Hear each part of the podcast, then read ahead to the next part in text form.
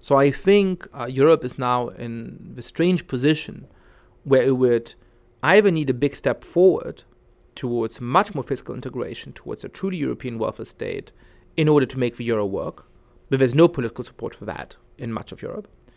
Or it would need to abolish the euro, but nobody knows how to do that without economic chaos. 28 countries, 400 million voters, the world's second largest electorate will go to the polls this week. They're deciding on who will represent them at the European Parliament for the next five years to come. Welcome to Opinion Has It. I'm Elmira Bayrasli. Since the last EU Parliament elections in 2014, Europe has grappled with financial crises, terrorist attacks, refugees escaping war and economic instability, and Brexit. Well, each member state is allocated a number of members of the European Parliament or MEPs based on the size of its population. So, the more people live in a country, well, the more MEPs that that country actually gets. Far right parties hold power in Hungary, Poland, and Italy, and have made significant gains in Germany, Spain, and Scandinavia. Once elected, these 751 MEPs can opt to join groups of a similar political background within the actual parliament itself. Now, these alliances must be made up of at least 25 MEPs coming from seven different member states. There are currently seven political groups to consider. The biggest are the Socialists and the centre right European People's Party.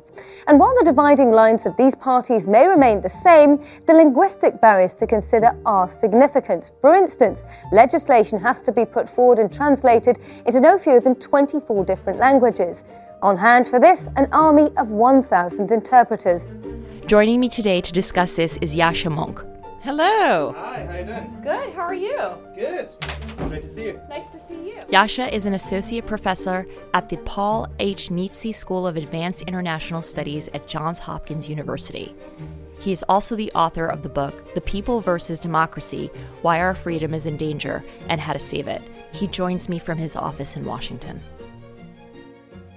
Let's start just in generally. What's at stake for the EU parliamentary elections? So the stakes are twofold. The first is that the European Parliament has increased in importance over the past decades.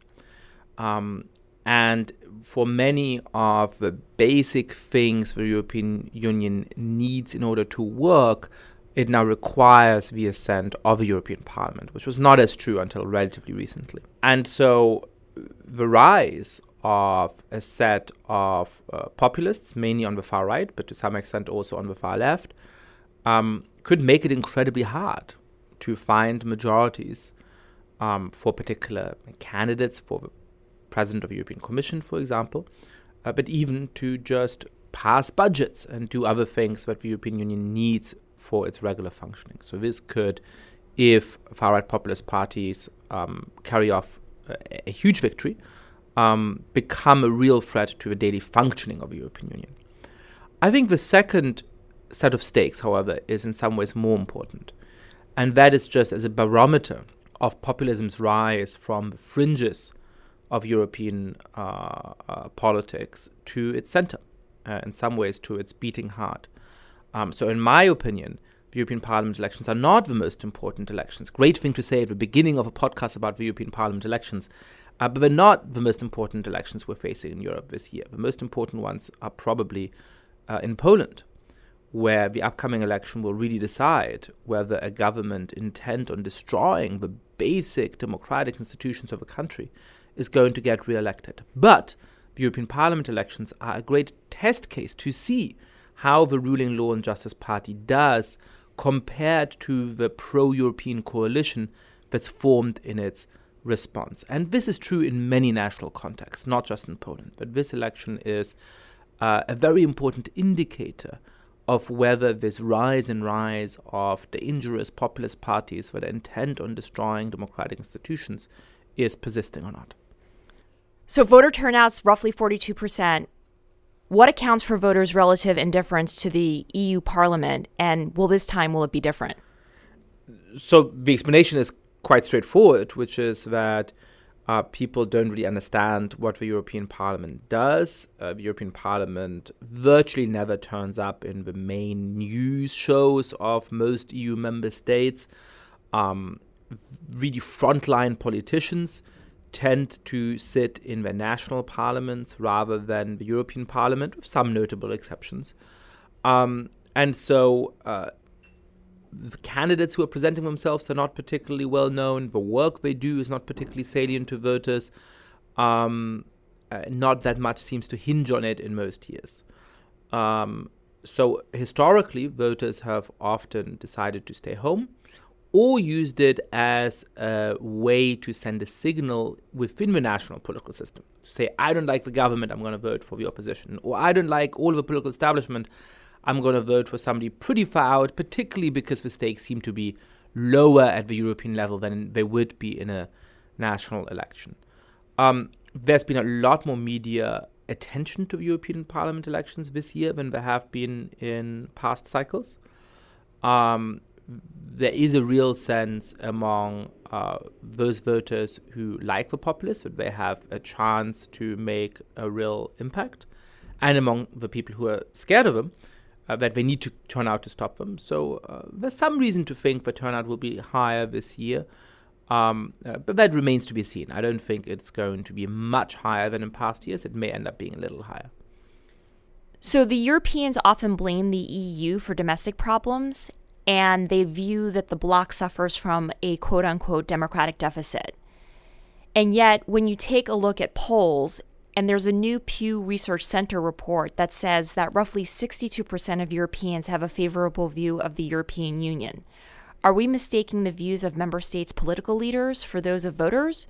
Or is voter sentiment towards the EU more nuanced? Um, voter sentiment towards the EU is ambiguous. Um, on the one hand, most uh, citizens in most countries certainly want to remain uh, within the European Union, and they recognize some of the very important uh, liberties that it affords them.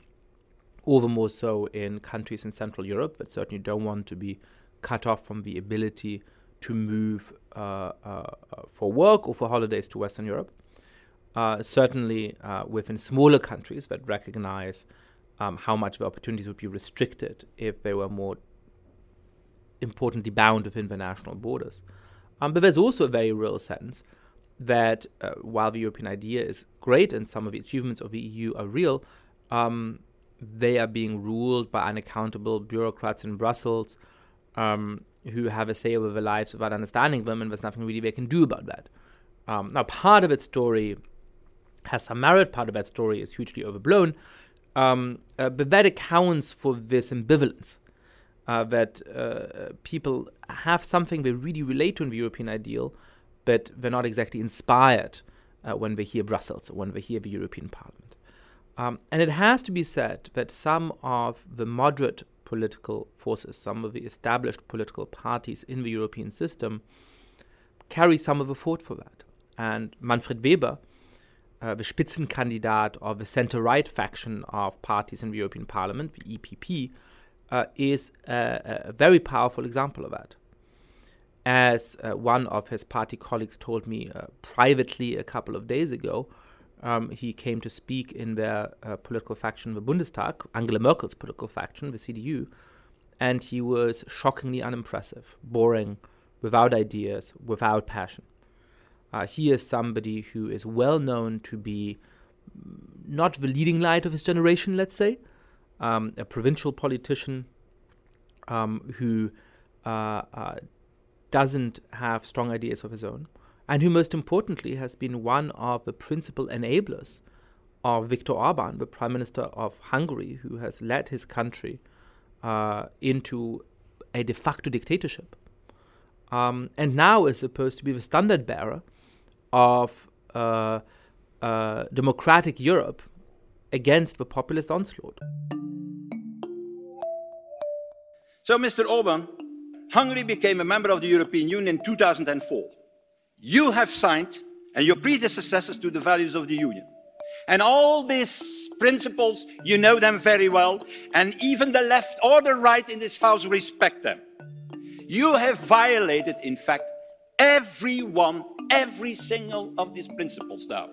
And yet, what you want to do is to remain member of the European Union. Well, I have, in fact, more respect for the decency of Eurosceptics who are at least saying, well, I don't like the European Union, I don't like the values, and I go out. You, you want to continue the money of the European funds, the money of the European Union, but not the European values. So, can you talk a little bit more about how he's led Orban to become more more powerful? Yeah. So, um, you know, Viktor Orban is uh, uh, a very interesting political character, probably the most talented uh, authoritarian populist in Europe today, and he has a very long and complicated political career behind him. Um, in the late 1980s, he was a courageous dissident fighting the Soviet Union um, and founded a nominally very liberal party, Fidesz. Um, now, over the course of the 90s and the 2000s, this party drifted further and further to the right, and more importantly, um, it didn't just drift to the right politically, it started to set itself against um, the basic uh, laws and norms of liberal democracy. So it was a member of a center right uh, group of political parties throughout the 90s and the early 2000s when that made some amount of sense. It didn't seem particularly controversial. Um, uh, but as the party moved to the right, as Viktor Orban started to suppress freedom of speech in his country, as he started to undermine uh, the independence of judicial institutions, as he took over the Electoral Commission, as Freedom House started, for the first time in the history of any EU countries, to class Hungary as only partially free rather than fully free, the EPP faced a choice about whether to continue tolerating the governing party of somebody who's establishing a dictatorship in the heart of Europe as a part of its political family, or whether to turn a blind eye. And uh, Manfred Weber, as the head of the EPP, is the person most guilty for and most responsible for keeping Viktor Orban in that political faction time after time, giving him political cover, pretending that when Viktor Orban took three steps towards abolishing democracy and then calculatedly, under pressure, took half a step back, that uh, constituted uh, Orban being responsive to concerns of his European partners. It is a feckless uh, course of action, uh, which has sold out basic democratic principles. And to have that personage as the standard bearer for democratic Europe at the moment uh, uh, uh is uh, a huge strategic and moral mistake. Um, and it's no surprise that as a result, the EPP faction is likely to lose a lot of its support in the upcoming elections. At the same time, many European le- leaders, including French President Emmanuel Macron, understand that unless the EU keeps moving forward, it will go backwards. If you were advising Macron on how to realize his vision of a stronger Europe with a common budget and other attributes of statehood, what strategy and steps would you recommend? Well, I don't know whether the idea of an ever closer union, which is enshrined in the heart of the European Union, um, is the right way forward.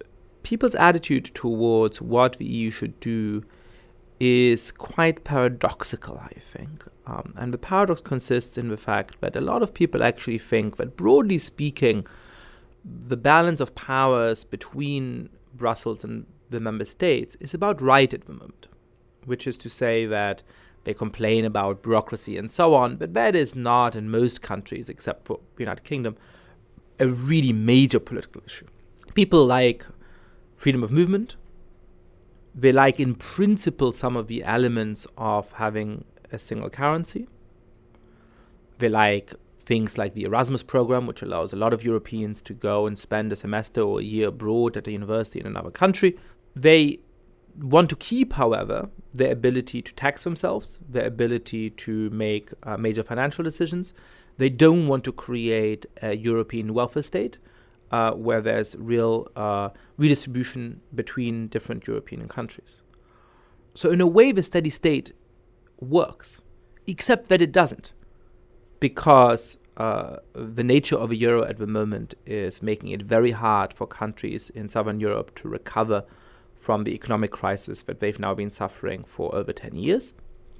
And because the basic structural problems of the euro haven't been solved, so that the next economic crisis is likely to start the cycle of uh, uh, near bankruptcies um, and existential threats to the single currency zone all over again.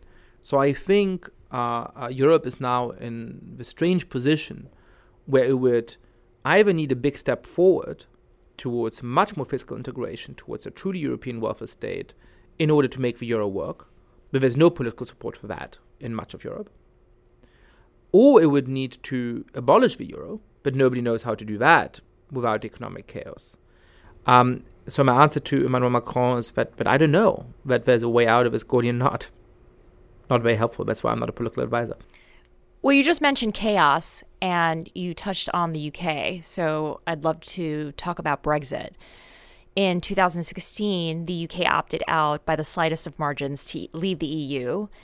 And yet, British MPs' inability to agree on any Brexit deal with the EU has forced the UK to participate in the European Parliament elections. If Nigel Farage's new Brexit party does well, one can imagine a stronger push, not least from the EU side, to get the UK out. But one can also imagine a continuing loss of momentum for Brexit, both electorally and politically, in the UK. How will the coming election affect the process? I mean, uh, look, if nominating Manfred Weber as uh, the Spitzenkandidat for the European Parliament European Parliament elections is a, a, a, phenomenal way for moderate politicians in Europe to shoot themselves in the foot. Uh, then uh, the United Kingdom participating in the elections for the European Parliament amidst utter domestic political chaos when the country is supposed to leave the Union uh, within months is an even greater piece of lunacy. The UK was never meant to hold European parliamentary elections again, but with the six month Brexit transition being granted, they're now inevitable. But many in Britain, including the Prime Minister herself, believe them to be a waste of time.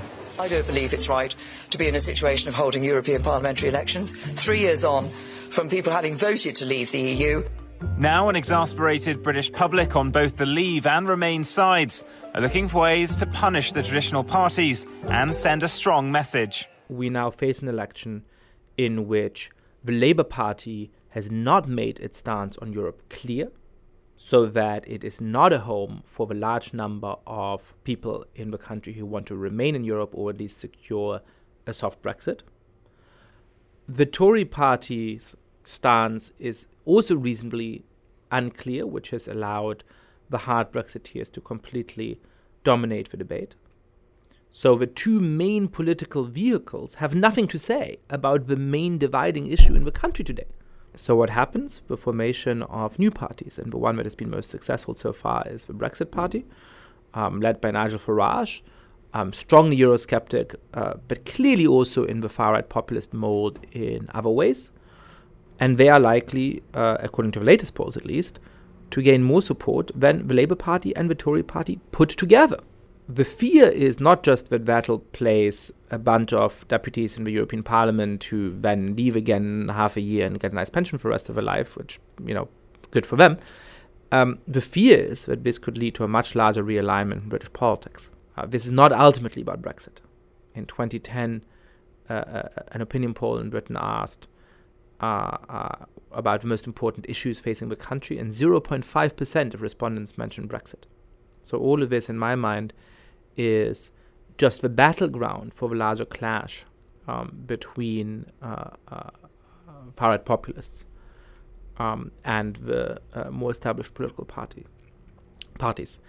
Uh, and the fact that the Brexit Party will now dwarf the Conservatives in these European Parliament elections may put them on track to either displace or intellectually capture the Tory party domestically for the next years. So I think that this is a slow moving disaster, not just for Britain's relationship to the European Union or for its ability to trade with the continent, um, but for the nature of British politics going forward.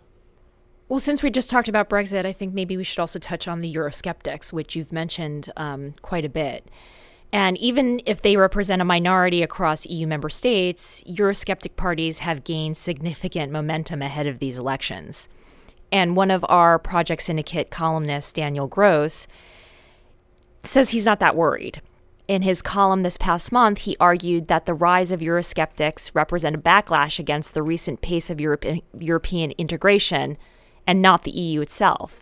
Is he right?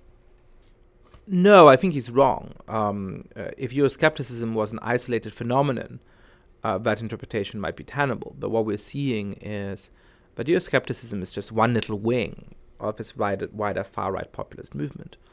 When you look at some of the populists who are now leading the polls for the European Parliament elections, um, whether it is uh, Lega in Italy, whether it is former Front National in France, uh, whether it is according to most polls, unfortunately, the uh, uh, Law and Justice Party in Poland, uh, Euroscepticism is a small wing of what they're about. They are uh, far right xenophobic parties, and more importantly, in this context, they are anti institutional parties.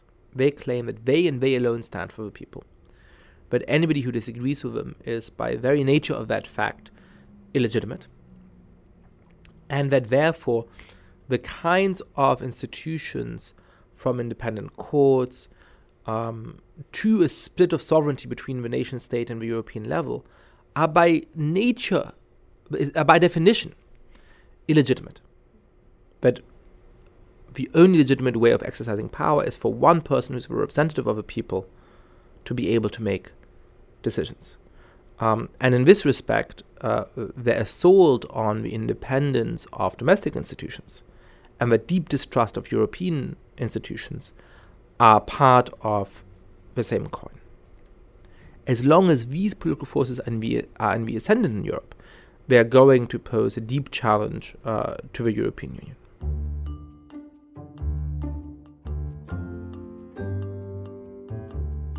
Um, look, we've talked at the European level a lot about Brexit and the future relationship that the United Kingdom is going to have to the European Union, and it's an important topic. But the EU can absolutely exist with 27 rather than 28 member states. It can live without Britain. There is a much more existential threat to the persistence of the EU, and that is the rise of governments aiming to establish um, dictatorial rule in the heart of Europe. It is the fact that Hungary is no longer a free country. It is the fact that Poland and Romania and other places seem to be following suit very quickly. And that is going to challenge the very nature of the European Union. Because it is understandable, you can at least make the case, why a German citizen should share some of his or her sovereignty with citizens of France in order to accomplish common goals and so on and so forth. But how do you explain to a German or a French or an Italian or a Swedish citizen why they should pool some of their sovereignty with a dictator in Budapest or Warsaw or elsewhere in the continent? So accepting these countries, the drift of these countries towards dictatorship, um, challenges the very justification of the European Union and it changes its nature from being a club of democratic values to being a regional trading bloc that is happy to deal with dictators as much as uh, fairly elected democratic politicians. Um, so, in that sense, the signaling function of a European Parliament election and the way in which it might further embolden some of those anti democratic forces, especially in Central Europe, but also in parts of Southern Europe and parts of Northern Europe, um, uh, in my mind, is uh, most important. Well, it sounds like what we were going to expect from the parliamentary elections is a lot more paralysis in in EU governance. How can the EU go about trying to overcome that? Well, the first step would be for more traditional moderate parties within Europe to realize that this is not a time for business as usual. Um, you mentioned Macron earlier. Uh, he made a bunch of very ambitious proposals for the future of Europe. I agree with some of them, I disagree with others.